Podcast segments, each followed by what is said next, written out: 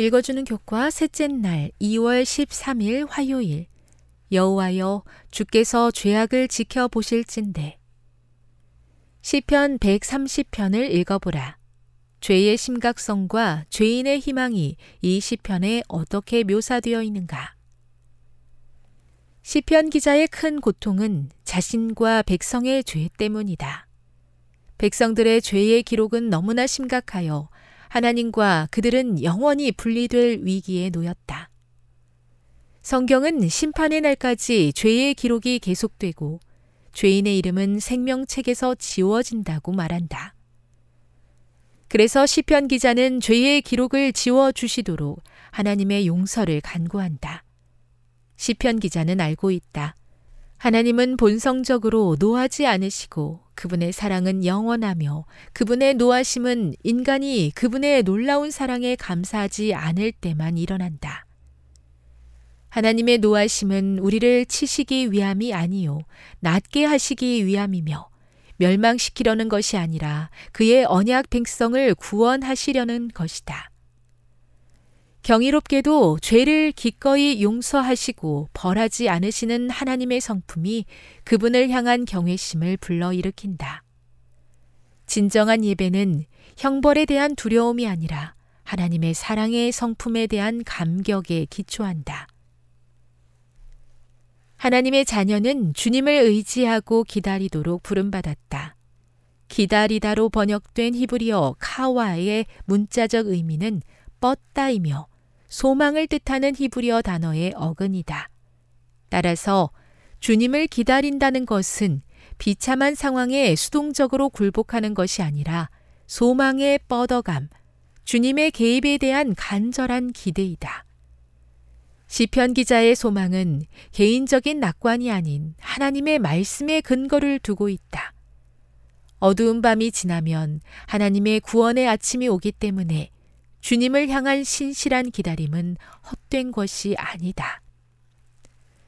시편 기자의 개인적인 간구가 어떻게 공동체 전체의 신원이 되는지 살펴보라. 개인의 평안은 전체 백성의 평안과 분리될 수 없다. 따라서 그는 자기 자신뿐만 아니라 공동체를 위해 기도한다. 신자로서 우리는 공동체에 속해 있으며 공동체의 한 부분에 영향을 미치는 것은 모두에게 영향을 미친다.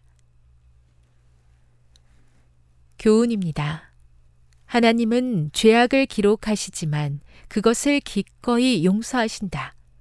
이런 하나님의 성품을 이해하는 것이 우리가 그분을 경외하고 바르게 예배하는 기초가 된다. 묵상. 여호와여 주께서 죄악을 지켜보실진데 주여 누가 서리이까? 시편 130편 3절. 주께서 그대의 죄악을 기록하신다면 그대는 어떻게 되겠습니까? 적용. 주께서 그대의 죄악을 기록한다는 말씀은 그대에게 무엇이라고 말하고 있습니까? 이 말씀은 어떤 의미로 주어진 것이라고 생각합니까? 영감의 교훈입니다. 죄를 취급하시는 그분의 방법. 하나님께서는 사람들에게 당신의 품성과 죄를 취급하시는 당신의 방법에 관하여 다음과 같이 선언하셨다. 여호와로라 여호와로라 자비롭고 은혜롭고 노하기를 더디하고 인자와 진실이 많은 하나님이로라. 인자를 천대까지 베풀며 악과 과실과 죄를 용서하나 형벌 받을 자는 결단코 면죄하지 않고 출애굽기 34장 6, 7절 여호와께서 악인은 다 멸하시리로다. 범죄자들은 함께 멸망하리니 악인의 결국은 끊어진다. 각시대 대쟁투 541 주님, 저의 죄악의 기록들을 지워주시기를 기도합니다. 누군가에게 또 내 마음에도 남아있는 아픈 기록이지만 주님께서 용서하시고 새롭게 하여 주심을 감사합니다. 사랑이신 주님을 항상 모시고 경배하며 매일의 삶에서 죄를 이기게 하옵소서.